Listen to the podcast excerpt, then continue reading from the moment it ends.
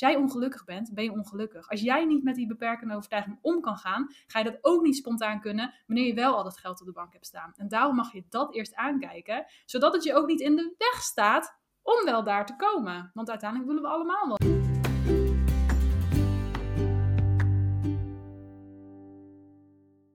Leuk dat je luistert naar de Hippische Ondernemers Podcast. Mijn naam is Monique en ik vind dat elk paard goede huisvesting, dwangvrije training en een optimale lichamelijke gezondheid verdient. Om dit te bereiken ondersteun ik paardvriendelijke professionals bij het opbouwen van een succesvol bedrijf. In deze podcast neem ik je mee op reis door het ondernemerschap.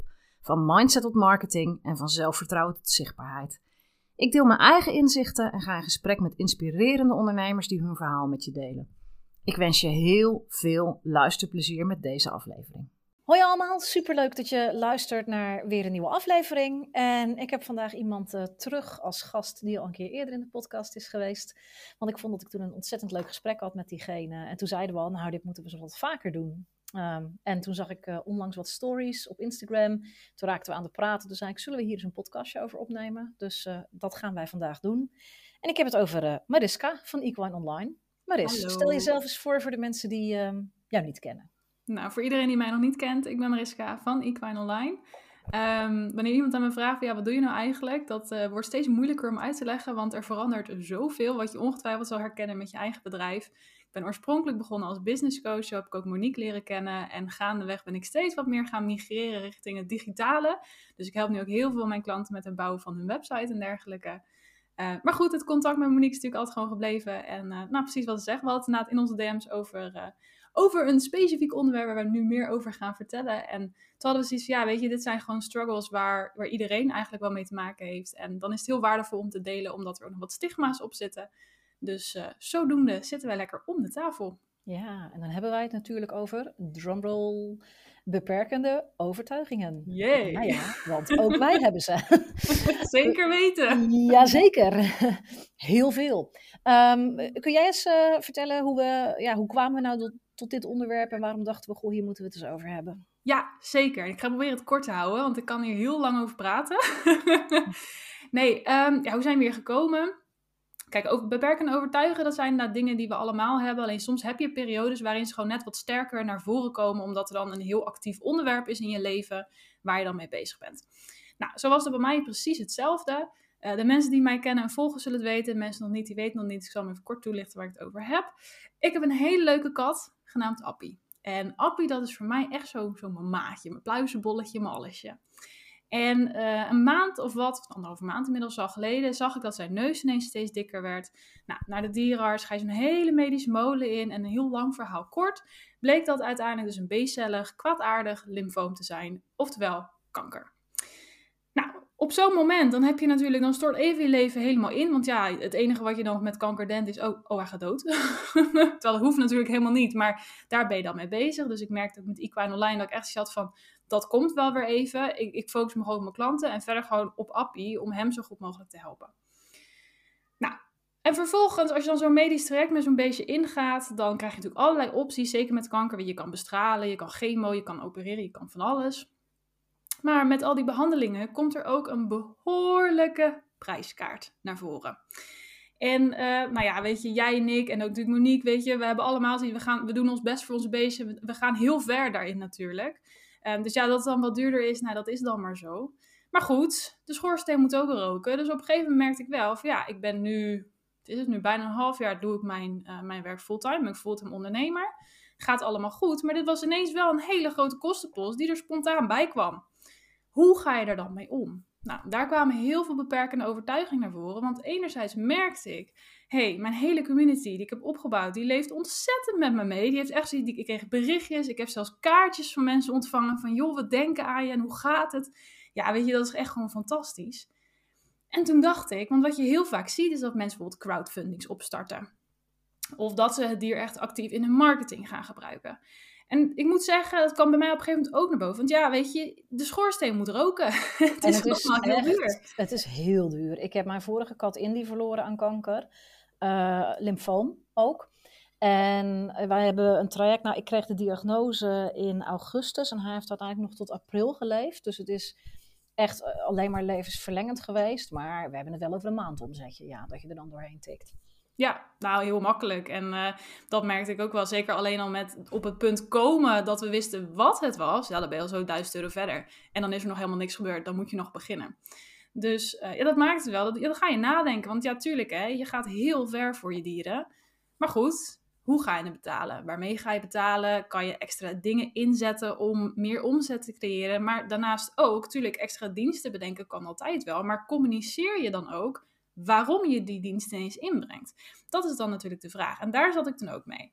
Want ja, je kan een crowdfunding opstarten, maar daarmee had ik zelf echt zoiets van, ja, dat, dat voelt zo erg als een handje ophouden. Dan denk ik, ja jongens, nou, ik ben zielig, geef me nu geld en, en dat was het. Je krijgt er misschien zelf een goed gevoel van. Uh, maar meer ook niet. Ja, weet je, dan heb ik altijd zoiets van, als ik het zelf zie bij mensen, ik zag toevallig in diezelfde periode bij iemand anders, haar diertje lag ook op, uh, volgens mij in Utrecht, op de intensive care afdeling. En die startte dus, nou niet per se, ja, nou, het soort van crowdfunding zat gewoon zoiets van een, een tikkie openstaan. Ja, toen had ik echt zoiets van, ja meid, ik vind het echt heel sneu voor jou en jouw beestje. Maar als je alleen maar een tikkie stuurt, ja, dan heb ik al zoiets van, ga werken voor je geld. Ja. en weet je, en, en alle donaties die ze gehad heeft, weet je, ik gun het voor iemand ook van harte hoor, daar niet van. Maar ik had bij mezelf zoiets van, ja, dat ga ik echt niet doen. Dat voelt zo off. Maar goed, ik kan natuurlijk prima diensten ontwikkelen en uitrollen um, waar mensen ook mee geholpen zijn. Maar toch merkte ik daarin bij mezelf die beperkende overtuiging van, ja, maar moet ik dan Appie dan wel verwerken in mijn marketing? Want het voelt dan toch een beetje alsof je een soort van zijn ziekte dan gaat uitknijpen voor je eigen gewin, om het zo maar te zeggen. Terwijl in de praktijk is dat niet zo. Want ja, dat vond ik heel mooi en dat is ook hoe het gesprek met Monique eigenlijk opende. Is dat zij ook zei van, ja, maar ja, alles met je omzet, wat je daarvan doet, of je nou een tv ervan koopt of zijn chemo betaalt, ja, dat maakt toch onder de streep helemaal niet uit. En toen dacht ik, ja, verrek. dat is nog waar ook. ja, en, en ik had het natuurlijk wat makkelijker, uh, want ik heb een vergelijkbaar verhaal, maar het was niet mijn eigen dier. En uh, mensen die mij al wat langer volgen, die weten dat ik heb natuurlijk Destiny, dat is mijn paard. Die staat in een kudde en daar staat ook een, een mini paardje bij, Nituna. En ik ben daar heel gek mee. Ik loop daar altijd een beetje mee te trainen en te doen en te sukkelen van alles. Ik vind dat een lief diertje. Iedereen die het ziet vindt het een lief diertje. Heel veel mensen op Instagram vinden het ook een lief diertje. Gelukkig maar, want die werd um, de afgelopen maanden regelmatig koliekerig en ziek en het ging allemaal niet goed. En toen is ze uiteindelijk op een vrijdagochtend uh, ben ik gebeld van ja, er moet nu een dierenarts bij komen. En de eigenaresse zat uh, op dat moment uh, ergens in een privé situatie waardoor ze echt niet kon komen. Dus ik zei al, ik zeg weet je wat ik doe? Ik neem gelijk de trailer mee en ik bel de dierenarts wel. En ik belde de dierenarts en die zei ook joh, um, we zijn al een aantal keer op locatie geweest, maar ja, je kan ze nu beter naar de kliniek brengen. Nou, ik had de trailer al praktisch achter de auto hangen, dus ik heb ze inderdaad naar de kliniek gebracht. En heeft ze zes weken gestaan, want ze blijkt dus heel erg veel zand in de darmen te hebben. En dat komt gewoon niet allemaal goed los. Nou, de eerste pakweg twee weken dat ze op de kliniek stond, was ze ook regelmatig nog koliekerig. Echt heel akelig. Ging ze ook echt op de rug liggen. Zag er super zielig uit. Maar toen is er een osteopaat bij geweest. En sindsdien zijn die kolieken zijn eigenlijk weg. Dus het klinisch beeld is nu gewoon super goed. Je ziet gewoon eigenlijk, als je het niet weet, zie je er niks aan. Het gewoon een gezonde, blije pony. Alleen daar zit wel dat zand in. En altijd dat risico dat die kolieken terugkomen. En dat zand dat moet eruit. Maar dat, met de behandeling op de kliniek kwam het er niet uit. Ja, en dan is dus de vraag: um, ga je zo'n dier dan op de kliniek laten staan, waar goed toezicht is, waar als er wel een koliek ontstaat, ze direct kunnen bijspuiten.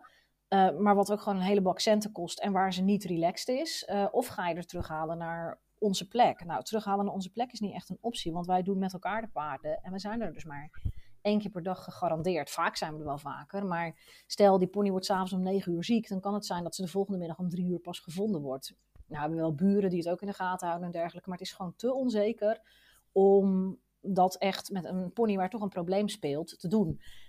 Eh, eh, ja, en dan heb je nog de derde optie. En dat is zeggen: het zand komt niet los, we laten ze maar inslapen. Ja, dat, ik, ik vind dat kan niet. En, en de eigenaresse was het ook helemaal met mij eens. Die zei ze: een diertje wat nog zo rondloopt en zo blij is. Um, ja, die gaan we niet laten inslapen. Maar ja, wat dan wel? En toen zei een vriendin van mij: ja, ze mag wel bij mij in pensioen. En dan ga ik er gewoon, die heeft zijn huis staan drie keer per dag naartoe, voeren, checken, de camera toezicht en dergelijke. Maar ja, dat, dat kost natuurlijk wel wat. En er moeten natuurlijk bakken aan supplementen in. En de osteopaat moet nog een aantal keer komen. En ja, die eigenaar zei ook, ja, ik heb een potje, maar het potje is leeg. En toen dacht ik, nou, weet je, um, ik ga niet zelf actief geld doneren. Ik heb heel vaak al voer voor die pony gekocht en supplementen. Maar ik dacht, ik ga nu, niet nu zeggen, hier heb je 100 euro of zo. Ik ga gewoon drie avondjes uh, een mooie training geven. Ga drie avondjes werken. Daar zet ik gewoon een leuke salespage op. Ik verkoop die training voor 50 euro. En iedereen die meedoet aan die training, die weet gewoon, uh, je doneert dat geld direct door aan die pony. Je gaat volledig naar die pony. Tenzij je een factuur wil, dan moet er iets naar de fiscus. Maar als je het gewoon direct doneert aan de eigenaar, dan, dan is het gewoon gelijk voor de verzorging van die pony. En ik zei het al, ze heeft gelukkig wel wat fans. Um, dus daar zijn wel hele mooie reacties op gekomen. En ook wat mensen die zeiden, ja, ik wil... Um, ik heb nu geen tijd voor een training, want ja, december druk, druk, druk. Maar ik wil wel gewoon doneren. Die dan ook gewoon die 50 euro doneerde. Zelfs iemand die helemaal niks met paarden heeft, die ik überhaupt niet ken, die volgt mij al een hele tijd. En die zei, joh, stuur anders even een tikkie, want dan geef ik wel een bijdrage. Uh, en ja, mensen willen dan toch bijspringen. En voor mij was het best makkelijk om, om dat te vragen, want ja, het is niet mijn eigen paard. Kijk, als het mijn eigen paard was geweest, had ik denk ik precies tegen dezelfde dingen aangelopen als bij jou. Maar doordat het bij mij natuurlijk net wat makkelijker was. En daardoor kon jij aan mij ook vragen van... Hey, hoe zijn de reacties? Uh, hoe sta jij daarin? Het maakt het voor mij gewoon allemaal net wat makkelijker.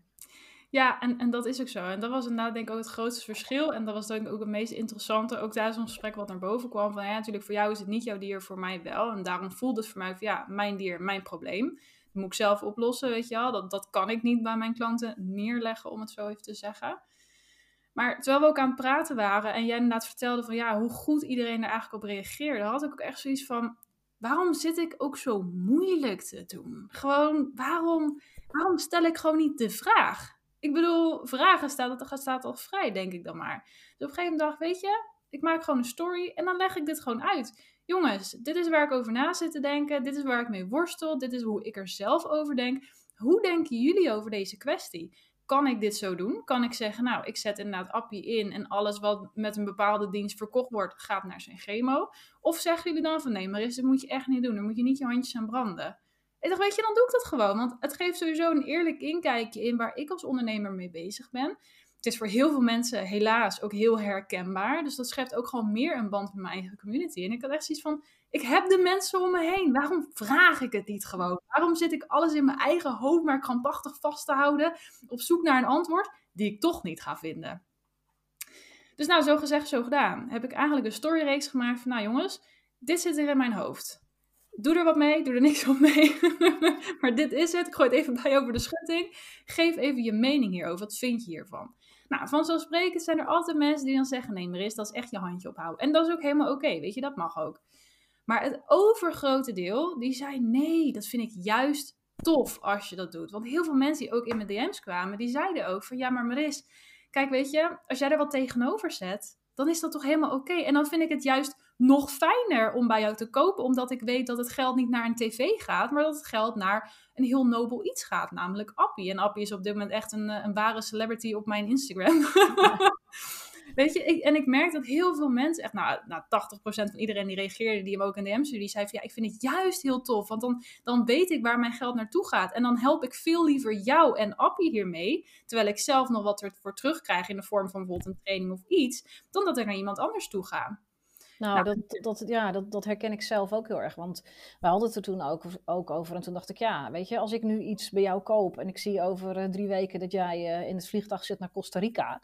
Ik ben ook niet gek. Dan snap ik ook dat ik daaraan heb meebetaald. Ik gun jou een vakantie in Costa Rica. Maar ik bedoel, ik, ik snap ook wel dat van de dingen die wij bij jou aanschaffen en de euro's die we jou daarvoor geven, dat jij daar boodschappen van doet of, of iets, weet je wel. En dan denk ik, goh, nou als ik toch al aan het overwegen ben om iets bij je te kopen en ik zie dan ook nog dat ik je dan help om de kosten voor je kat te dragen, omdat je dit traject aangaat. Ja, ik vind het ook echt alleen maar toegevoegde waarde. Het zou mij ook, en, maar misschien is dat juist ook wel hetgene wat dan snel onzuiver voelt. Ehm, het zou mij namelijk wel, het speelt wel in op mijn emotie om te kopen. Dus je zet eigenlijk wel het verhaal van je dier in om in mensen hun emoties te prikken. Ja. En daar kan ik me wel van voorstellen dat je daar dan je twijfels over voelt. Ja, nou, en, en dat was het ook zo. En, en dat voelde voor mij inderdaad ook toch ergens heel onzuiver. Omdat ja, mijn grootste overtuiging is, als ik een dier koop of adopteer vanuit asiel, dan heb ik die voor het hele leven lang. Ongeacht wat er gebeurt. Hoe duur ze ook worden, maakt niet uit. Weet je, ik heb, ik heb ratten gehad van nou een tientje, waar ik honderden euro's aan dierenartsrekening voor betaald heb. Ja, weet je, sommige mensen verklaren me voor gek. Ik vind het gewoon, dat hoort zo als jij dieren hebt. En, en daarom had ik ook zeker met Appie zoiets van, ja jongens, het is mijn kat. Uh, hij had ook geen verzekering meer. Dat is iets wat ik op een gegeven moment heb opgezegd. Want ja, ik betaalde me er blauw aan en ik kreeg amper wat terug. Dus ook de dierenarts zei op een gegeven moment tegen mij, ja realiseer je wel dat het heel duur is wat je nu aangaat. En je bent niet verzekerd. Dus de andere optie, a.k.a. gewoon vroegtijdig inslapen, is er ook nog. Ja, en toen heb ik ook heel snel gezegd, ik zeg, jongens, het is heel simpel. Het is mijn keus geweest om dit te doen. Het is mijn keus geweest om die verzekering op te zeggen. Daar laat ik hem niet onder lijden. Weet je, en als dat betekent dat ik dan misschien toch nog even een parttime baantje of, of iets anders ernaast moet zoeken om uit de kosten te komen, dan doe ik dat. Ja, weet je, dat maakt me dan ook helemaal niet uit. Maar zeker in het kader van, hè, ga ik hem inderdaad gebruiken in dat stukje ja, marketing eigenlijk, dat is wat het is. Dat vond ik inderdaad heel lastig, omdat ja, het is mijn dier, mijn verantwoordelijkheid. En dan voelde dat heel erg af om dat te gebruiken. En daarom heb ik gewoon de vraag gesteld aan mijn community van, wat vinden jullie ervan als ik dat doe? Vinden jullie dat oké? Okay? Vinden dat tof? Vind je dat handje ophouden? Laat maar weten. Ik wil het graag horen. Nou, toen er eigenlijk zoveel ja, positiviteit en liefde eigenlijk onze kant op kwam, toen had ik echt zoiets van, Maris, je maakt het gewoon zoveel moeilijker dan het is. Weet je, uiteindelijk, of jij inderdaad een tv koopt, of chemo, of je boodschap, of wat dan ook, ja, dat maakt uiteindelijk helemaal niet uit, want het geld gaat toch wel ergens heen. Ehm, maar ik had voor mezelf wel zoiets ja, weet je, crowdfunding, daar doe ik niet aan. Dat vind ik, eh, dat, nee, weet je, ik ga niet om geld vragen zonder tegenprestatie te leveren. Maar goed, ik had ook wel een beetje zoiets van, ik heb ook niet echt de tijd om nu nog een hele nieuwe training of wat dan ook uh, op poten te zetten. Dus wat ik uiteindelijk heb gedaan, is ik heb gewoon mijn Instagram training en een website scan heb ik aangeboden. En dan kon je korting op krijgen met de code Appie. en alle, alles wat dat opbracht, dat ging ook gewoon meteen naar zijn, naar zijn toe. En zo heb ik dat uiteindelijk gedaan. En ja, weet je, en ook sinds ik dat doe, uh, ik ben er niet heel actief in, in die zin, want ik kijk ook altijd een beetje, kijk, het is niet dat ik blut ben, weet je. Ik had voor mezelf ook wel zo'n overtuiging van, ja, maar ja, als ik dit doe, dan kunnen mensen denken dat ik helemaal niks verdien, dat ik helemaal geen geld heb. Wat voor business coach ben je dan, zeg maar? Dat kwam op een gegeven moment ook naar boven. Maar toen dacht ik, ja, weet je, Maris, um, het is allemaal leuk, maar iedereen heeft wel eens te maken met hoge rekeningen waar je niet op berekend bent. Wil niet zeggen dat je arm bent. Wil niet zeggen dat je helemaal geen geld achter de hand hebt. Kijk, ik kan prima op het schema betalen. Dat is geen probleem. Maar goed, geld is ook niet oneindig. Nee, en je hebt nog meer dieren. En het, het komt wel uit je potje. En het potje moet wel aangevuld. Ik denk, als je ineens een, een uitgave krijgt van... Ja, voor de een zal 500 euro heel veel zijn, voor de ander 5000. Maar als er in één keer een uitgave komt waarvan je denkt... Oei, die slaat een flink gat in mijn reserves. Ja, ja, dan moet dat wel weer aangevuld worden. Ja, nou, en, en zo is het, weet je. Dus, dus daar merkte ik dat natuurlijk enerzijds die belemmerende overtuiging van... ja, ik kan mijn kat toch niet als marketingmateriaal gebruiken. Vervolgens die belemmerende overtuiging... ja, maar als ik dit zeg, dan denken mensen straks dat ik helemaal geen geld verdien. Wat een flut business coach moet ik dan wel niet voorstellen... als ik het zelf niet eens kan. Um, zo kom je ineens allemaal dingen met jezelf tegen. En ja, weet je, het belangrijkste wat je dan kan doen en wat ik zelf ook heb gedaan, is get the word out. Ga gewoon met mensen hierover praten. Deel je visie en waar je tegenaan loopt. En vraag gewoon eens een keer om een onafhankelijke mening. En dan kom je er 9 van de 10 keer achter dat je echt van een mug een olifant zit te maken. Want weet je, let's face it, we vinden onszelf vaak heel uniek, maar eigenlijk zijn we allemaal best wel gelijk als het op dit soort dingen aankomt. We struggelen hier allemaal mee. We en we zijn vaak veel harder voor onszelf dan voor anderen. Absoluut, absoluut. Want dat merkte ik ook meteen. Dat toen ik van uh, Monique voorbij zag komen voor haar actie. Nou, het eerste wat ik dacht is, oh wat fantastisch. dat was mijn allereerste gedachte. Dat ik denk, ja, dit is toch geweldig. Weet je, dat je zoiets doet voor zo'n dier. Weet je, waarom zou je dat ook niet doen? En vervolgens dacht ik over mezelf en dan dacht ik, ja, maar dat kan echt niet. ja, terwijl bij iemand anders zou je dat niet... Kijk, ik, ik herken wat jij eh, voelt bij, bij crowdfunding, hoor. Ja. Ehm, ik draag ook de kosten voor mijn eigen dier. Ik moet daar soms best wel hard voor werken. Dat is ook wel eens moeilijk. En als er mensen zijn die spontaan zeggen: Ik wil je helpen, dan vind ik dat hartstikke leuk. Maar ik ga niet andere mensen belasten met ehm, de kosten van die, die ik eigenlijk vind dat mijn verantwoordelijkheid zijn. En het is, er zitten ook allerlei weer overtuigingen onder. Hè? Want misschien doen mensen het graag en mensen kunnen gewoon zelf ja of nee zeggen. Ze kunnen gewoon doorscrollen. Dus, uh, maar nee, dat, dat past ook niet bij bij mijn aanpak. Maar als ik zie dat iemand er iets waardevols voor teruggeeft, en dat hoeft niet ineens te zijn dat ik iets koop, maar het kan bijvoorbeeld ook een loterij zijn. Dat iemand zegt van ik koop tickets, zo. Ik verkoop tickets van 10 euro en als ik 30 tickets verkocht heb, dan uh, verloot ik daaronder een fotoshoot of een coachsessie. En dan zie ik ook wel dat diegene dan 300 euro heeft voor een fotoshoot, terwijl die normaal misschien 195 euro vraagt. Ben ook niet gek, maar dan denk ik: oké, het is voor een goed doel en iemand zet er wel iets tegenover. En voor mij is die balans, geven en ontvangen, is voor mij wel heel belangrijk. Ja. ja. En, en ik denk, wat ik wel interessant vind, je hebt natuurlijk de beperkende overtuiging dat je dan zegt, nou, ik kan echt geen crowdfunding doen, ik kan mijn handje niet ophouden. En mensen zullen denken dat ik zelf niks verdien. Dus eigenlijk gaat het allemaal over, wat zullen de mensen hiervan denken? Ja, ja, en, en dat is het. Hè? En, dan, en dan denk je voor jezelf het wiel uitgevonden te hebben. Van nee, ik ben nou echt die ondernemer die gewoon doet wat ze wil hoor. nou nee.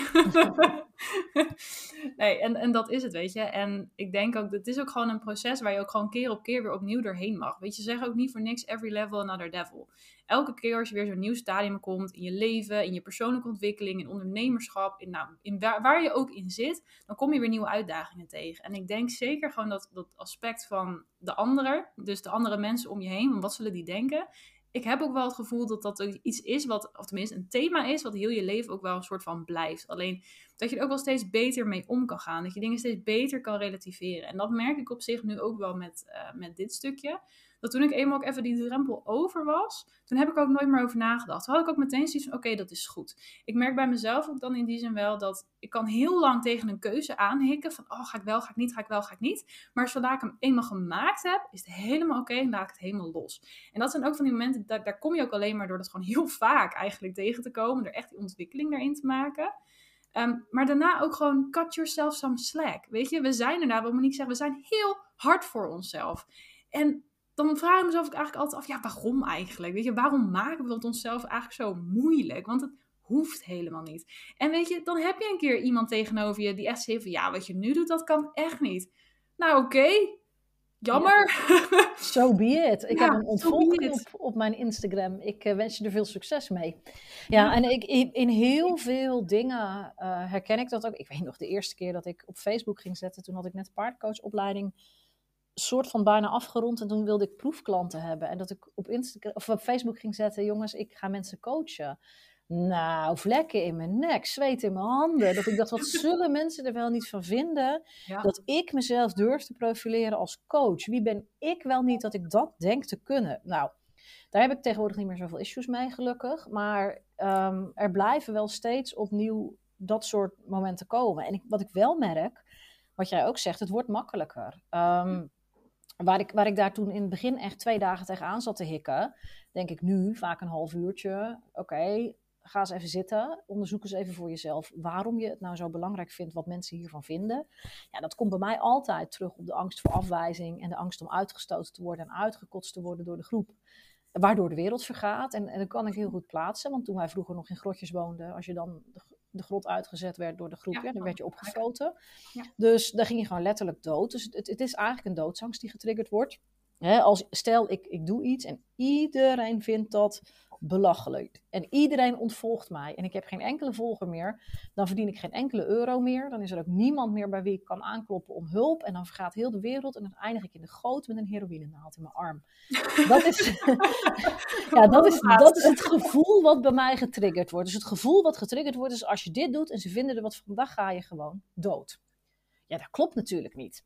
Dus zo gauw ik daar eerlijk naar ga kijken en ik maak daar ruimte voor om dat te doorvoelen. En dat gaat steeds sneller. Er komt steeds sneller het moment dat ik denk, oh wacht eens even. Ik denk dat het los zal lopen. Want ja, maar precies wat je zegt. Ja, het is echt dat stukje doorvoelen. Want wat ik nog wel heel veel zie ook bij mijn klant is, oké, ze zijn lekker bezig en er is ineens een hobbel op de weg. Er is ineens een beperking of een beperking overtuiging of wat dan ook. En wat er dan gebeurt is, ze, ze verzanden helemaal in dat ene dingetje. En echt alles gaat daarover. Tot ik op een gegeven moment zeg van, joh, wat is nou precies het probleem? Ja, als, als ik dit doe, dan vinden ze me inderdaad niet meer leuk. Oké, en dan? Ja, als ze me niet meer leuk vinden, dan, uh, dan verkoop ik helemaal niks meer. Oké, en dan? Ja, maar als ik niks meer verkoop, dan raak ik straks... Met... Nou, zo kunnen ze helemaal oneindig verder gaan. En daarna vraag ik, oké, hoe realistisch is dit? Ja, Ja, niet zo eigenlijk. Dan krijg je zo'n antwoord terug. Maar dat is wat er gebeurt. Je gaat heel erg in je eigen hoofd zitten. En daar zit ook het risico. En ik denk dat dat ook het stukje is wat iedereen meer uh, bewustwording in mag hebben, maar ook meer in mag gaan trainen. Dat je jezelf op zo'n moment ook terugfluit. hey, oké, ik zit helemaal in een bepaald topic. Ik kan hier nog dagen mee bezig zijn. Of ik zeg, ik ga even zitten, ik pak een blaadje, ik ga schrijven. En wat is er nou precies aan de hand en wat kan ik daar ook mee? En ik denk, wanneer je dat stukje, die switch eigenlijk kan masteren, dan kom je ook veel makkelijker die overtuigingen door. Ja, dat merk ik echt heel erg. Dat ik, ik kan daar nu voor gaan zitten en dan heb ik binnen 10 minuten denk ik, oké, mijn achtjarige wordt nu getriggerd, die een keer uh, op de kloten heeft gehad op de basisschool, omdat ze een grapje maakte wat niemand grappig vond. toen is ze door de hele klas uitgelachen. Ja, ja dat, dat, daar kan ik steeds makkelijker op instemmen, of, in, of afstemmen. Nou, daar heb ik natuurlijk ook wel heel veel, uh, heel veel werk voor gedaan. Maar je blijft er wel steeds opnieuw weer tegenaan lopen. Daar, daar ben ik het helemaal mee eens. En ik denk dat op zo'n moment dat je er tegenaan loopt, eh, dus je voelt van hé, hey, maar dit durf ik echt niet. Of jeetje, ik ben echt enorm bezig met wat andere mensen ervan denken of vinden. Um, het, soms is de oplossing wel van nou doe het gewoon toch maar. Hè? Fear the, feel the fear and do it anyway. Maar niet altijd. Want als jij iets doet en je wordt er kotsmisselijk van en je slaapt drie nachten niet en je krijgt dan ook nog eens een negatieve reactie en je wordt alleen maar bevestigd in je gevoel dat je niet goed genoeg bent en niet deugt en dat iedereen je afwijst en dat iedereen je toch heel erg stom vindt, ja, dan ben je eigenlijk jezelf alleen maar aan het hertraumatiseren. Ja, nee, en wat dat er gaat, is het ook gewoon heel belangrijk om echt ook in te tunen op je eigen gevoel. Want natuurlijk, hè, vaak is je eerste reactie is meteen van oh, afkeer, vind ik eng, durf ik niet, wil ik niet. Maar dat is heel vaak gewoon je ego die praat. Je ego die jou lekker veilig in dat veilige bubbeltje wil houden van oh, doe maar gewoon lekker alleen maar wat je kent. Dan komt het wel goed, want dat, dat weet je en dan weet je zeker dat het goed zit. Terwijl waar zit uiteindelijk de groei? Buiten die fijne bubbel. Maar goed, wat Monique ook zegt is ook waar. Kijk, tuurlijk, ik ben zelf helemaal van het stukje feel the fear and do it anyway. Maar er zijn grenzen. Want soms dan voel je diep van binnen, dit is het niet voor mij. Dit, dit is niet mijn pad. En als je dat voelt, dan is het ook geen angst meer. Dan is het ook gewoon een, een keuze. en dat is helemaal oké. Maar vaak moet je eerst door dat eerste stuk heen worstelen. Door die belemmering om erachter te komen. Wat zit hier nou achter? Om vervolgens in vol bewustzijn, helemaal afgestemd op je gevoel, ook die keuze te kunnen maken van ik ga links of ik ga rechts. En ik ben daar oké mee. En als je dat doet, dan maakt het ook niet uit welke keuze je maakt. Het gaat erom dat je er uiteindelijk ook oké mee bent. Ja, en het, het mag ook in stapjes, denk ik. Absoluut. Uh, als je iets echt heel eng vindt. ik, ik heb best wel regelmatig klanten die het gewoon nog heel moeilijk vinden om zichzelf op beeld te laten zien. En dan zijn foto's al lastig. En dan zeggen ze, ja, maar ik vind eigenlijk dat ik een filmpje op mijn website moet plaatsen. Dan zeg ik, nou, ik vind van niet. Zullen we daar nog maar gewoon heel even mee wachten? Laten we gewoon eerst eens even kijken, wat kan er op dit moment wel? Begin maar eens met je profielfoto van jezelf op Instagram, als dat wel kan. Ja. En dat overleef je. Oh, nou is dat even fijn. Nou, dan kun je misschien ook wel eens wat, profiel, wat foto's in, op je Instagram pagina zetten. Goh, dat heb je ook al overleefd. Nou, is dat even tof. Nou, misschien dat je dan eens een keer een story kan maken met een videootje erin. Wat mij betreft, gewoon alleen maar dat je je paard staat te poetsen. Je hoeft nog niks te vertellen. Jeetje, en je leeft nog steeds. Nou, fijn hè, dit. Ja. En ik, ik, ik merk wel dat dat. Um, maar al die stapjes zijn wel spannend. Maar ik, iemand zei ooit tegen mij, dat vond ik echt heel mooi. Die zei: Je mag er wel buikpijn van krijgen, maar geen maagsfeer. en, en, daar ben ik het wel mee eens. Ja, het, het, mag best even spannend zijn. Je mag best wel denken van, oeh, wat gaan mensen hiervan vinden? En uh, een beetje een kloppend hart. Maar als je echt verlamd raakt door angst en je kan helemaal niks meer en je gaat volledig in de stress, dan denk ik, joh, doe jezelf een plezier er zijn vast ook andere stappen die je kan nemen, kleinere stapjes om jezelf toe te staan hier op het gemakje naartoe te groeien. Ja, absoluut. Weet je, daar ben ik het helemaal mee eens. Weet je, je hoeft niet. Uh, er is ook zo'n mooie quote. En ik weet hem niet helemaal van. You don't have to see the whole staircase. Just take the first step of iets in die richting. Ja. Ja, dat, ik leef daarbij. Ik vind dat zo'n mooie quote. We zijn vaak zo gebrand op, ja, en dan als we daar zijn, dan moet het perfect. En dan heb ik dit, en dan heb ik zoveel volgers en zoveel omzet. En dan maak je zo'n enorm beeld voor jezelf, waardoor je juist verlamt van, oh mijn god, maar hoe maak ik die eerste stap? Wat moet ik eigenlijk doen? En dan komen die overtuigingen van, ik kan dit helemaal niet. En zie je nou wel? En he, he. Terwijl vaak is het gewoon, maak gewoon die eerste stap. En het maakt niet uit wat het is, maar gewoon begin ergens. Kom Iemand zei op een gegeven moment ooit een keer tegen mij van... Um, Maris, als je niet weet waar je moet beginnen, gewoon ergens. En dat vond ik zo'n mooie, dat ik denk, ja, zo is het. En zo is het ook, weet je. En zeker door dingen ook kleiner voor jezelf te maken, train je ook jezelf erin. Weet je, je traint ook je eigen houding. Je traint ook gewoon het vertrouwen dat je in jezelf. Je kan elke keer zeggen van zie, heb ik toch maar mooi even gedaan. Weet je, misschien is het geen super grote stap, maar het is een stap. En daar gaat het om. En hoe meer je jezelf daarin kan trainen, des te positiever je er ook over gaat voelen, des te meer zelfvertrouwen je ook krijgt, des te meer ook je eigen mindset weer ontwikkelt. Want dat is ook een heel belangrijk aspect, zeker in de tijd waarin we nu leven. En des te meer je die groei ook zult gaan voelen. Maar het is wel echt een proces met, met beperkende overtuigingen die je ook aan moet gaan. En gewoon af en toe even jezelf bij je lurven moet grijpen. Van oké, ik ga nu helemaal, helemaal groot over het hele stukje. Even terug naar die basis. Even weer bij mezelf inchecken. Wat is er aan de hand? Wat voel ik? Waarom voel ik het? En wat kan ik hiermee doen? Om daar vervolgens vanuit rust een antwoord op te kunnen geven en weer aan de slag te kunnen gaan. Dat is uiteindelijk waar het in mijn optiek echt op neerkomt. Ja, ik, ik merk dat ook. Maar dat is, het is wel moeilijk. Als het is zeker moeilijk. Ja, het is nu makkelijker dan het uh, bij wijze van spreken twintig jaar geleden was. Maar het, het, het, is wel moeilijk en het is ook wel een soort spier die je moet trainen.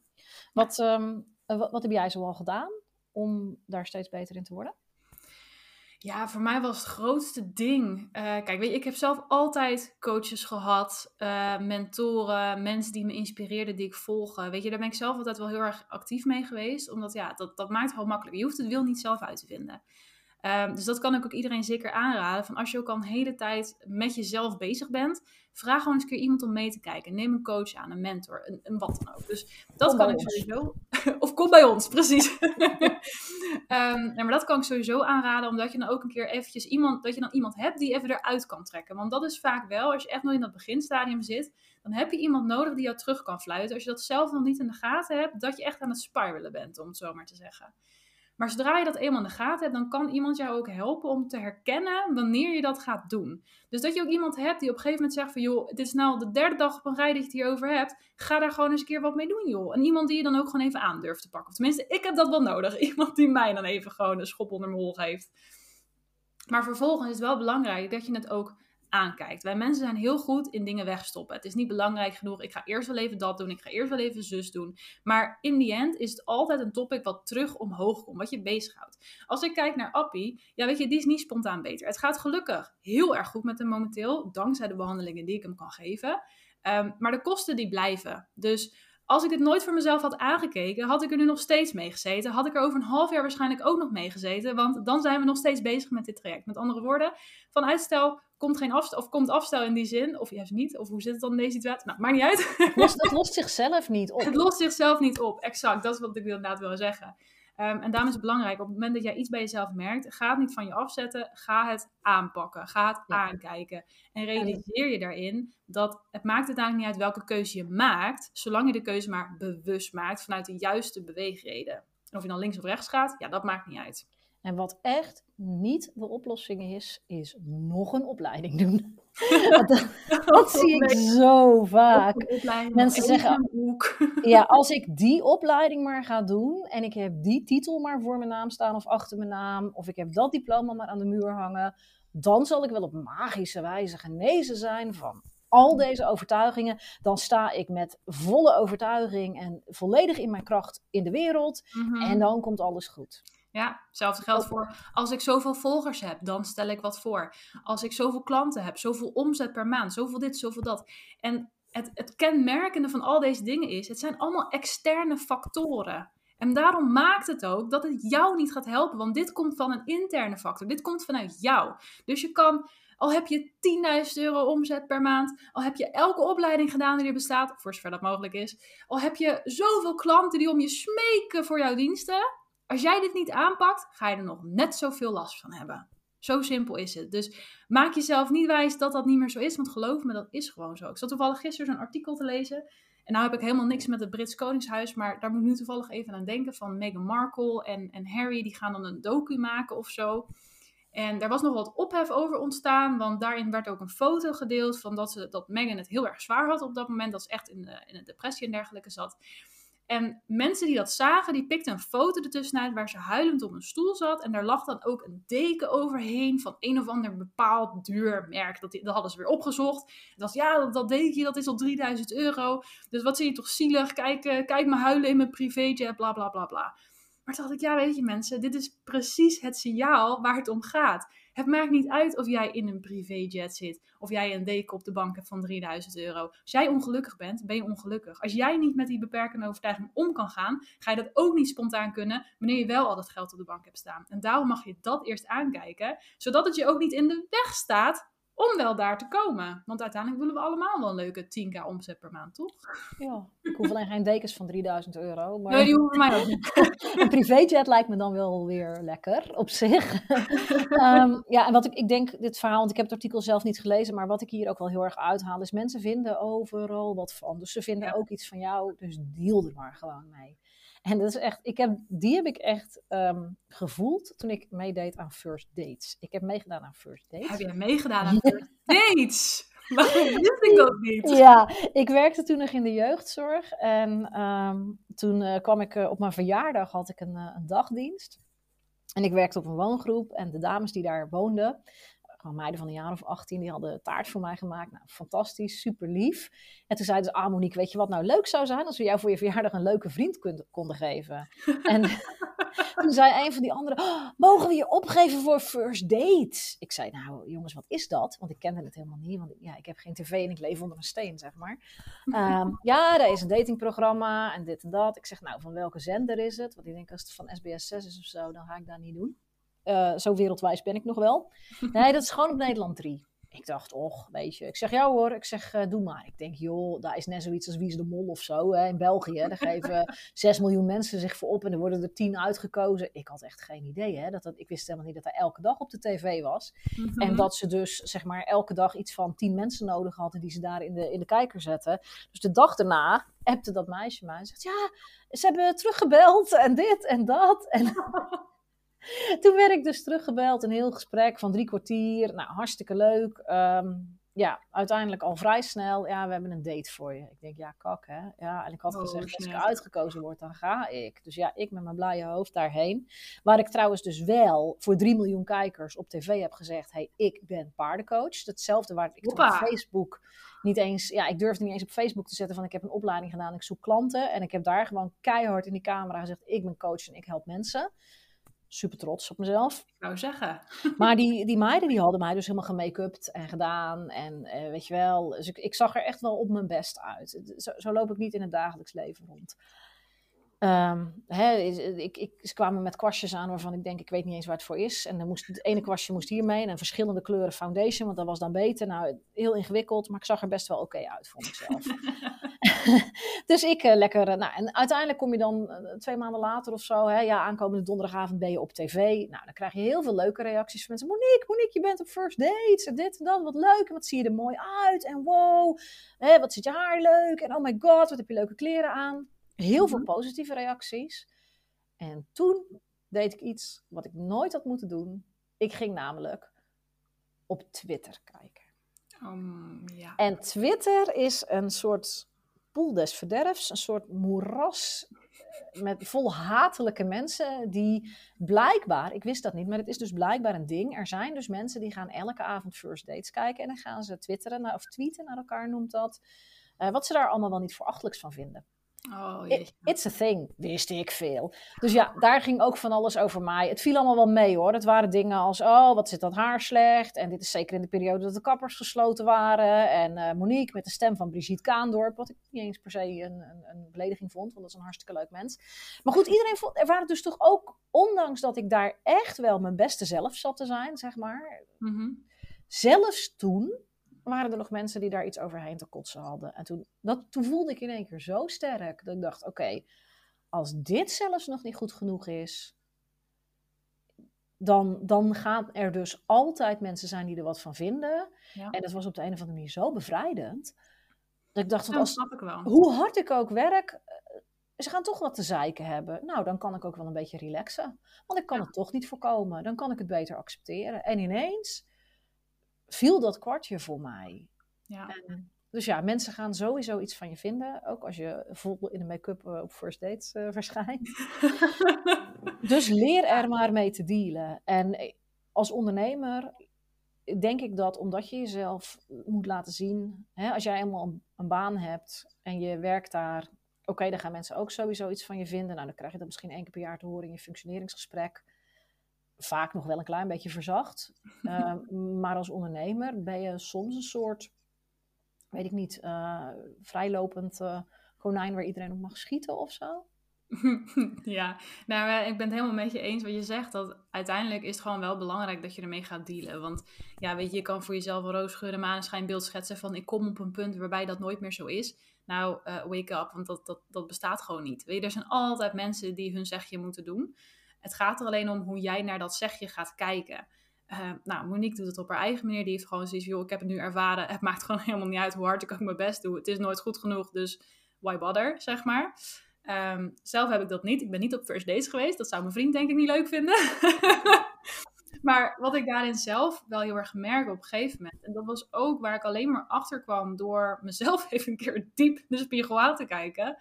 Dat was op een gegeven moment een keer iemand. En elke keer als ik die persoon zag, die triggerde wat in mij. Een soort van ja, toch wel irritatie of zo. Terwijl wat diegene deed, er was helemaal niks mis mee. Het was gewoon echt, het was eerder gewoon hartstikke goed juist. Maar op de ene manier, elke keer als ik het zag, raakte ik geïrriteerd. Ik dacht, oh, weer die persoon, weer die persoon.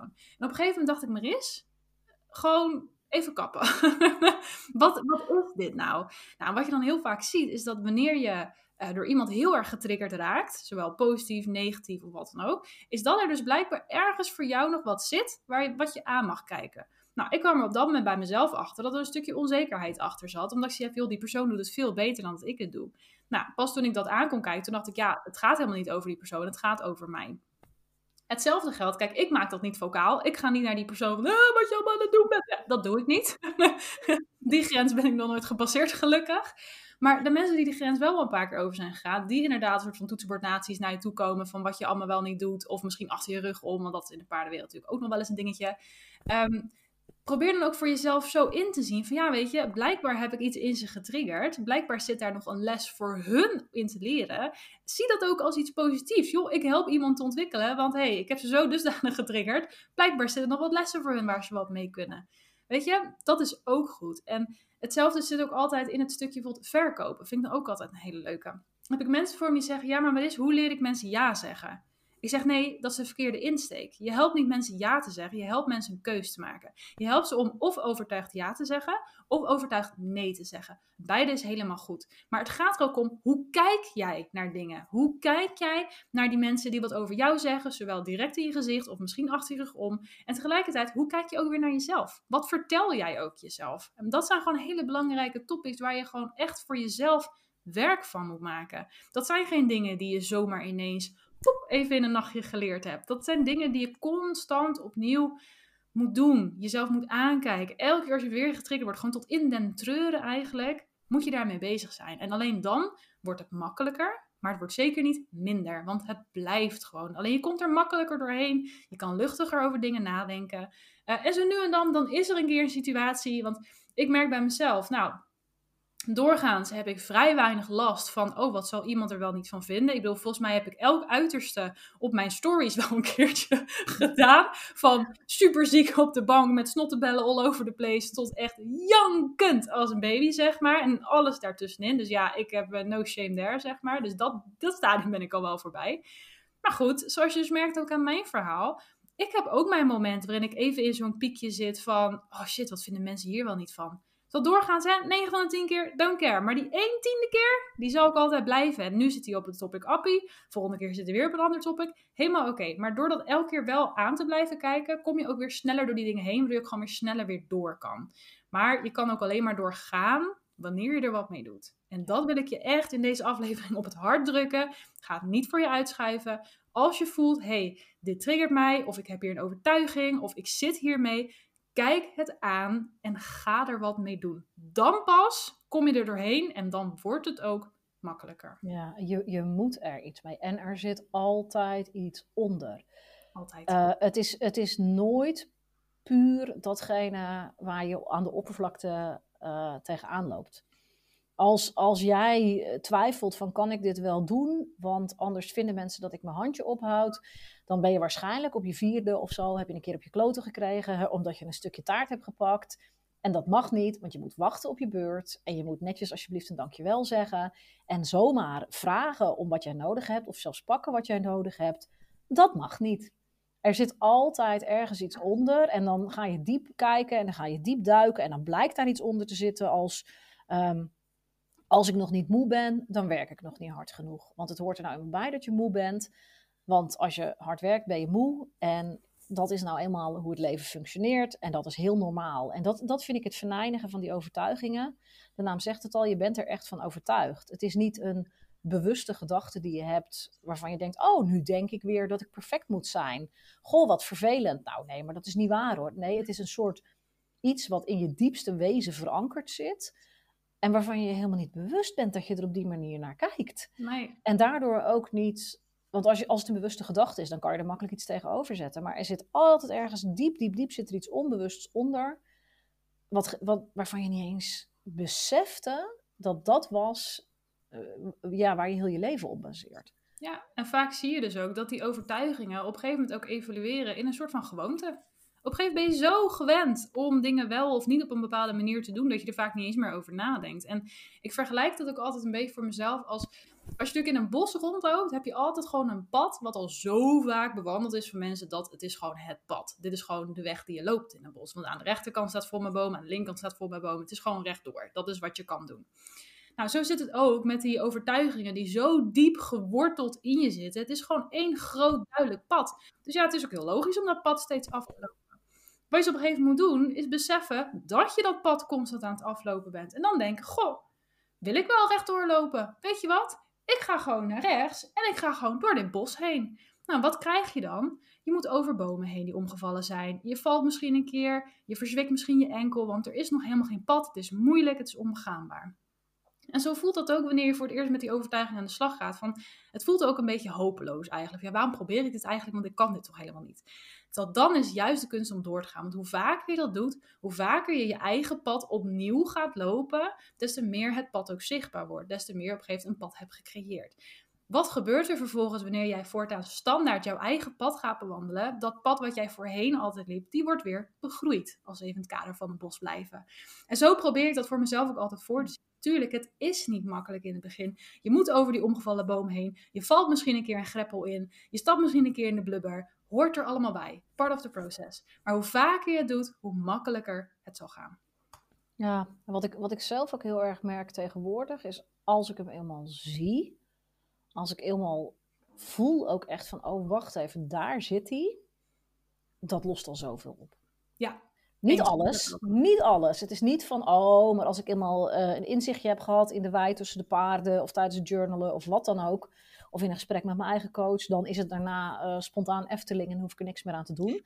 Maar het, het is wel dat als je hem eenmaal ziet en je kijkt hem aan en je gaat hem herkennen op het moment dat hij zijn kop weer opsteekt, eh, wat keer op keer op keer op keer op keer op keer blijft gebeuren, waar je soms hartstikke chagrijnig van wordt, dat je denkt, getverdamme, daar is hij alweer. Maar hoe meer dat je hem gaat herkennen en hoe meer dat je hem gaat voelen, hoe meer dat je ook kan gaan voelen, hé, hey, wacht even, maar dit is mijn overtuiging, dit is niet de waarheid. Het kan, ik kan het anders zien. Ik kan hier op een andere manier naar kijken en ik kan dit ook op een andere manier echt voelen in mezelf. En dat is voor mij wel belangrijk. Ik moet wel echt eh, in mijn lichaam voelen en ik moet echt in mijn systeem voelen. Want als ik alleen maar ga affirmeren of uh, ik heb cognitieve gedragstherapie gehad toen ik net ging lesgeven, liep ik een beetje hard tegen mijn perfectionisme aan, dat ik alles heel erg goed wilde doen. En als je net begint in het onderwijs, jongens, dan lukt dat niet, want dat is gewoon hartstikke moeilijk werk. Uh, dus daar liep ik heel erg tegen aan. Toen heb ik cognitieve gedragstherapie gehad. En dan ga je dus opschrijven wat jij denkt en dan ga je daar iets tegen inzetten. Maar dat was voor mij niet voldoende. Want dan kon ik het, niet, kon ik het gewoon niet geloven. Ik schreef dan heus wel erin. Uh, ik, ik had dan het idee van ik moet alles perfect doen. En natuurlijk schreef ik dan op uh, 80% is ook goed genoeg. Of ik ben ook waardevol als ik een les verprutst heb. Maar ik geloofde het gewoon niet. Ik kon het niet voelen. En dat is voor mij wel heel belangrijk. Dat ik echt ga voelen van waar zit de pijn en waarom zit die pijn daar. En Um, dan ook ga zien van, oh wacht even, maar zo groot als ik het probleem zelf maak, hoeft het niet te zijn en ik kan het ook anders bekijken. Ja, ja dat vind ik een hele mooie, want dat, dat heb ik bij mezelf ook. Heel veel mensen die zweren bij affirmaties en als dat voor je werkt, absoluut mee doorgaan, dat is helemaal goed. Ik heb zelf ook zoiets van, het is allemaal leuk, maar ik moet het, A, ik moet het echt voelen. Ik moet zelf overtuigd zijn van een bepaalde uitkomst dat iets wel of niet gaat lukken. Maar daarnaast heb ik ook dat overtuigende bewijs op een gegeven moment nodig van, zie je wel, die meer bevestigt in je gevoel. En misschien is het wel dat ik zelf ook nog niet zo ver ben dat affirmaties alleen al kunnen helpen, dat ik ook nog in het proces zit, geen idee. Maar wat ook wel een mooi voorbeeld was, om er nog lekker in het kader van Appie te blijven. Dat uh, ik had op een gegeven moment, had ik op een donderdagavond, toen had de dierenarts uh, mij gebeld om te vertellen dat hij dus kanker had. Dus dat was het eerste slecht nieuwsgesprek wat we hadden. Nou, dat was echt zo'n moment. Nou, iedere diereigenaar die kent dat wel, dat echt je hart even in duizend stukjes breekt. Ik denk dat ik nog nooit zo hard heb gehuild. Dat, echt, dat als ik er ook zeg maar weer zelf aan terugdenk, gaat het weer even door merg en been, zeg maar. Um, dus op dat moment was echt alles, de wereld was te klein, alles was verkeerd. Ik kon, ik kon het gewoon niet zien. En dan kan je tegen mij zeggen, je moet hoop hebben. Maar als ik hem niet voel, dan kan je dat heel vaak tegen mij zeggen. Maar op een gegeven moment ga ik zeggen, wil je alsjeblieft je mond houden, ik word gek van je. Wat was op een gegeven moment het geval? Dat was de dag, of de, de morning after. Um, ik lag in bed en Appie lag naast me. En uh, toen zat ik ook naar hem te kijken en hij lag gewoon lekker te slapen. En toen dacht ik, ja, het is toch eigenlijk ook mooi, weet je. Hij is, hij is het dier dat super ziek is en hij ligt hier gewoon heerlijk te slapen alsof er niks aan de hand is. En ik lig hier als bezorgd moedertje bij van, het komt nooit meer goed. Dit, dit, dit. En toen op een gegeven moment toen dacht ik van, nou weet je, ik, ik ben niet vies van het spirituele, van het universum. Ik vind het wel heel interessant. Ik ben wel heel nuchter. Ik sta wel echt met twee poten in de klei wat dat dan gaat. Maar ik vind het wel leuk om daar zo nu dan een beetje mee te spelen. Zo zie ik het dan. En ik lag daar in bed en ik had echt zoiets van, oké, universum, this is it. ik had zoiets, oké, als het goed komt met Appie, laat mij dan ergens vandaag een knal oranje auto zien. Geen idee waarom. ik vind oranje namelijk echt een verschrikkelijke kleur. Uh, maar goed, ik had ook zoiets van, joh, we hebben geen, uh, we hebben geen oranje auto's in de wijk. Kan je zeggen, laat me een zwarte auto zien. Nou, doe één keer lamellen open en daar zijn ze, zeg maar. Dat ik dacht, ja, dat is wel heel makkelijk. Ik dacht, nee, oké, knal oranje auto. Kwam zo plop in mijn hoofd omhoog. Ik dacht, oké, nou, doen we dat. Omgedraaid, slapen en uh, niet meer over nagedacht. Nou, s ochtends, mijn vriend naar zijn werk en ik smaai hem dan ook altijd uit. Nou, en het was echt, ik trek mijn lamellen omhoog en precies op dat moment scheurde er een knaloranje Fiat voorbij. Ik heb die hele auto nog nooit gezien in de wijk. Ik heb hem daarna ook nooit meer gezien, maar ik zag dat. Nou, en echt janken. ik zou willen zeggen huilen, maar het was echt janken gewoon. Het was echt hard en lelijk, maar het was wel zo'n moment van, dit is iets. Hier mag ik aan vasthouden. En hoe meer ik ook in de behandeling van Appie zag hoe hij steeds meer vooruit ging, hoe zijn neusje steeds een beetje smaller werd, dat was keer op keer weer die extra bevestiging. En hoe meer dat kwam, des te meer ik zelf ook voelde: oké, het gaat goed komen. Dat ik nu ook op een punt zit waarbij ik ook gewoon durf te zeggen hardop: het komt goed met Appie. Ik weet dat dit niet voor hem het einde gaat zijn. Het einde gaat ooit een keer komen, komt toch voor ons allemaal, maar dit is niet het. Maar dat duurde gewoon heel lang. En dat is inderdaad wat ik ook, inderdaad wat Monique zegt, erin herken. Van, het begint vaak inderdaad met een stukje voelen. Je moet zelf voelen dat iets goed is of niet goed is. En pas dan kan je vaak die stappen gaan maken. Maar je moet jezelf ook wel toestaan om het ook te voelen. Ja. Wat zijn bij jou concrete dingen, die je, concrete werkvormen die je graag pakt op het moment dat je tegen een overtuiging aanloopt? Want ik kan me voorstellen dat mensen nu zitten te luisteren en denken, ja dames, geinig hoor dit allemaal en jullie met je voelen en weet ik veel wat. Maar um, hoe dan? Ja, dat is een mooie. Um, wat ik nu eigenlijk doe. Um, ik zou willen zeggen, ik pak het meteen aan. Maar laat het wel even eerlijk houden, doe ik ook niet altijd. Vaak duurt het even voordat ik bij mezelf doorheb dat ik in een bepaald patroon zit. Dus dat ik inderdaad tegen een overtuiging aanworstel. En op een gegeven moment dan merk ik het. Dus dan, ik heb altijd bij mijn vaste vriendinnen en mijn vriend en mijn familie die dan op een gegeven moment voor de zoveelste keer hetzelfde onderwerp moeten aanhoren van mij. Totdat iemand vijf keer tegen me zegt van, goh Maris, je hebt het wel vaak over. Hè? En dan komt er bij mij zo'n moment van, oh ja, nu je het zo zegt, dat is eigenlijk wel zo. Nou, dat kan een moment zijn. Soms heb ik ook een moment dat ik denk, Maris, die begint er nu weer over dat ik het zelf al heb. Dus dat wisselt nog wel eens een beetje. Maar wanneer ik op zo'n punt kom, dan probeer ik ook eerst even bewust stil te staan van, oké, wat is er nou? Wat, wat gaat er nou in dat kopje om en wat zit er nou echt achter? En als je dat ook lastig vindt, een van de dingen die ik dan heel veel doe, is gewoon keer op keer aan mezelf vragen, waarom?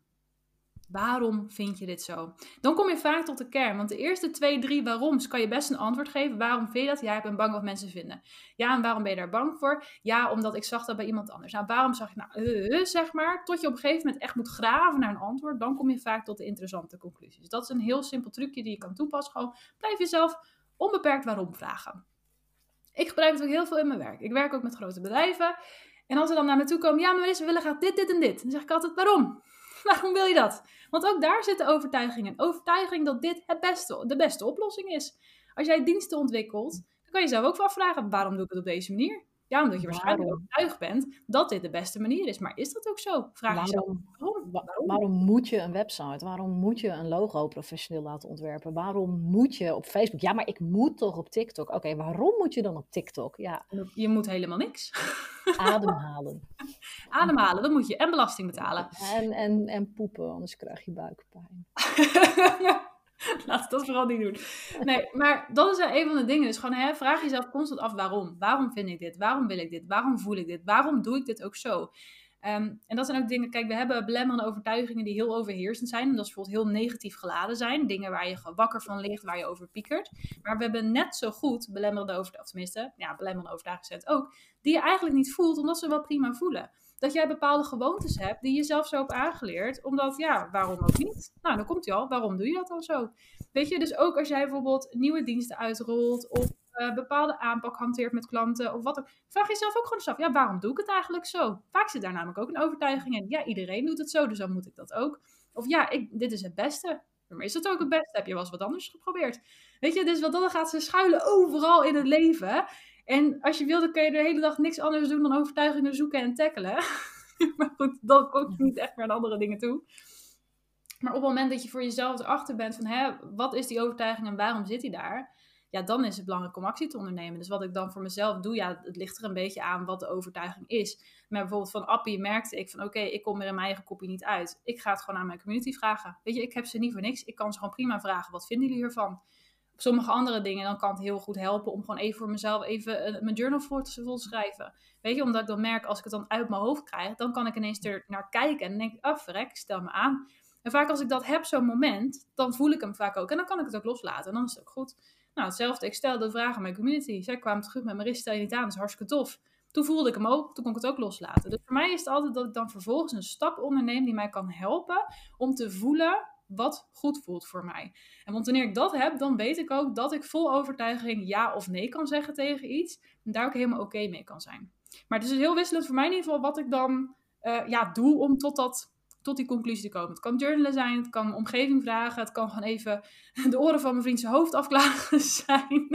Het kan soms ook gewoon zitten dat ik op de wc zit, dat je met iets totaal anders bezig bent en dat je denkt, ah verrek, dat is het. dat heb ik ook nog eens. Ja, kan van alles. Ja, bij mij ik schrijf ook graag, inderdaad. Dat, uh, dat werkt ook goed. Ik mediteer ook wel graag. En dan um, met dit soort dingen dan in de zin dat ik uh, eerst de... Ik doe eerst ademhalingsoefeningen.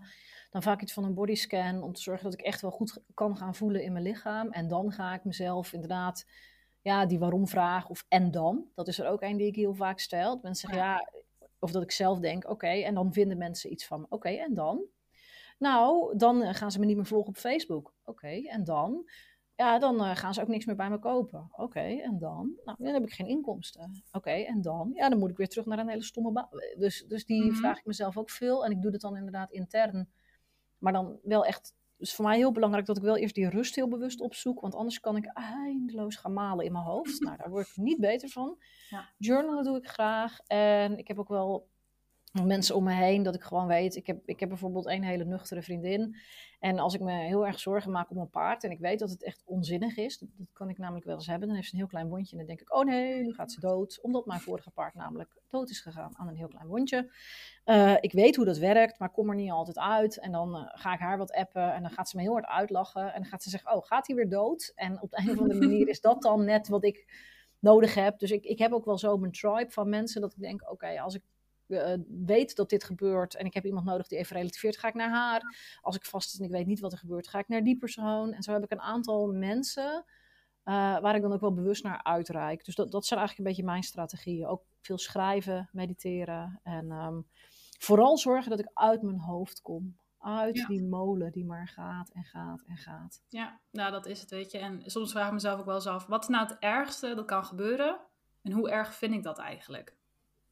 Nou, volgens mij is het aller, als je echt heel ver na gaat denken, en dus volgens mij het allerergste kan gebeuren is dat je doodgaat. Nou, hoe erg vind ik dat? Nou, als dood ben merk ik niks meer van, dus. Ja, toch? Ja, bij mij is dan vaak de vraag van, oké, wat is het ergste dat er kan gebeuren en hoe realistisch is dat? ja, precies. oké, dus ik, ik, ik zet nu één foto neer op Facebook die ik eigenlijk niet zo mooi vind. Hoe groot is de kans dat ik dan echt dood ga? Niet zo heel groot. Valt Ja. wat te verwaarlozen. Ja. Hey, nou, ik denk dat we heel veel, eh, heel veel gecoverd hebben, zowel over ons eigen proces als ook wel concrete tips als je vastloopt hierin, hoe kun je er dan mee omgaan? Ja, en ik, ik blijf het zeggen, zoek hulp. Als je zelf hier niet uitkomt, Ja. eh, dat hoeft echt geen investering van duizenden euro's te zijn. Soms kunnen twee of drie gesprekken bij een goede coach, je bent een paar honderd euro lichter. Maar als je nu zou mogen kiezen, joh, als je 300 euro uitgeeft en je bent dan van dat gepieker af, dan zou je dat toch zo doen? Nou ja, dat. En vraag jezelf ook af, als ik het niet doe, hoe lang ben ik hier nog mee bezig en wat kost dat mij? Dat probeer ik mezelf ook altijd af te vragen. Want ja, tuurlijk, hè, soms dan voelt een investering heel groot, maar kijk ook naar hetgeen wat je oplevert. En dat is misschien niet altijd dat als jij inderdaad die drie gesprekken voert om van overtuiging af te komen, dat je daar ineens allemaal klanten uithaalt. Dat is meestal niet een direct gevolg, maar dat is wel wat je op termijn gaat krijgen. Omdat waardoor jij het los kan laten, kan jij weer met een goede focus verder werken aan jouw bedrijf. Kan je weer die klanten binnenhalen, heb je er ook de mentale ruimte voor. Dus uiteindelijk werkt het ook allemaal door. Dus als je dat ook spannend vindt, zo'n investering, snap ik. Maar probeer voor jezelf te kijken, oké, maar wat kost het mij ook als ik het niet doe? Zowel qua Ja. tijd, als qua geld, als ook gewoon qua ruimte in je hoofd. En als ik, als ik zie hoe makkelijk veel mensen investeren in bepaalde externe dingen waarvan ze hopen dat die ze rust en zelfvertrouwen gaan geven. Die noemde natuurlijk net de opleidingen al. Ik ken mensen die hebben tienduizenden euro's aan opleidingen uitgegeven. En nog denken ze, als ik dan nu nog maar die ene opleiding doe, dan zal alles wel gaan stromen. En dan denk ik, als je nou een klein deel van dat bedrag zou investeren in je mindset en in je zelfvertrouwen. En in gewoon echt durven gaan staan voor wat je promoot. En denk ik, ja, weet je, ik zie, ik zie mensen eh, duizenden euro's investeren in websites, in autobestikkering, in eh, marketingcampagnes die ze laten uitvoeren naast zich. En er blijft een bepaalde onzekerheid zitten, waardoor op het moment dat iemand interesse heeft in hun, pro- hun producten van aanbod, ze niet durven zeggen, oké, zullen we dan een afspraak maken? Ja, dan denk ik, joh, stop dan alsjeblieft 500 euro erin om dat aan te pakken. Want daar ligt gewoon zo'n gapend gat nog.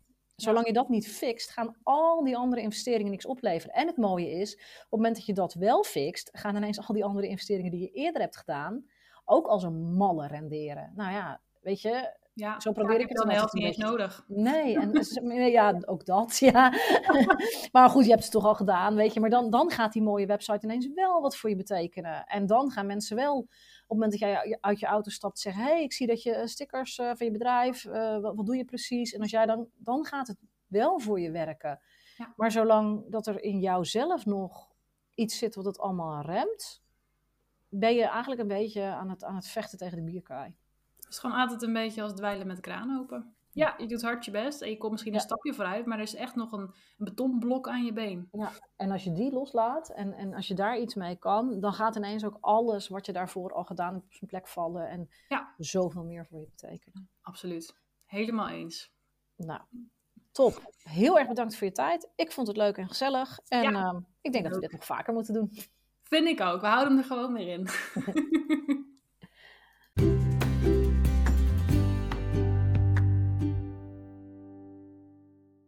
Vond je deze aflevering waardevol? Laat het me dan weten. Dat kan door me een berichtje te sturen op Facebook of Instagram. Als je me wilt helpen meer paardvriendelijke professionals te bereiken, zou ik het enorm waarderen als je andere mensen vertelt over deze podcast. Stuur ze de link of geef een shout-out in je stories. Zo help je mij meer mensen te bereiken die zich inzetten voor paardenwelzijn en zo maken we samen de paardenwereld steeds een stukje mooier.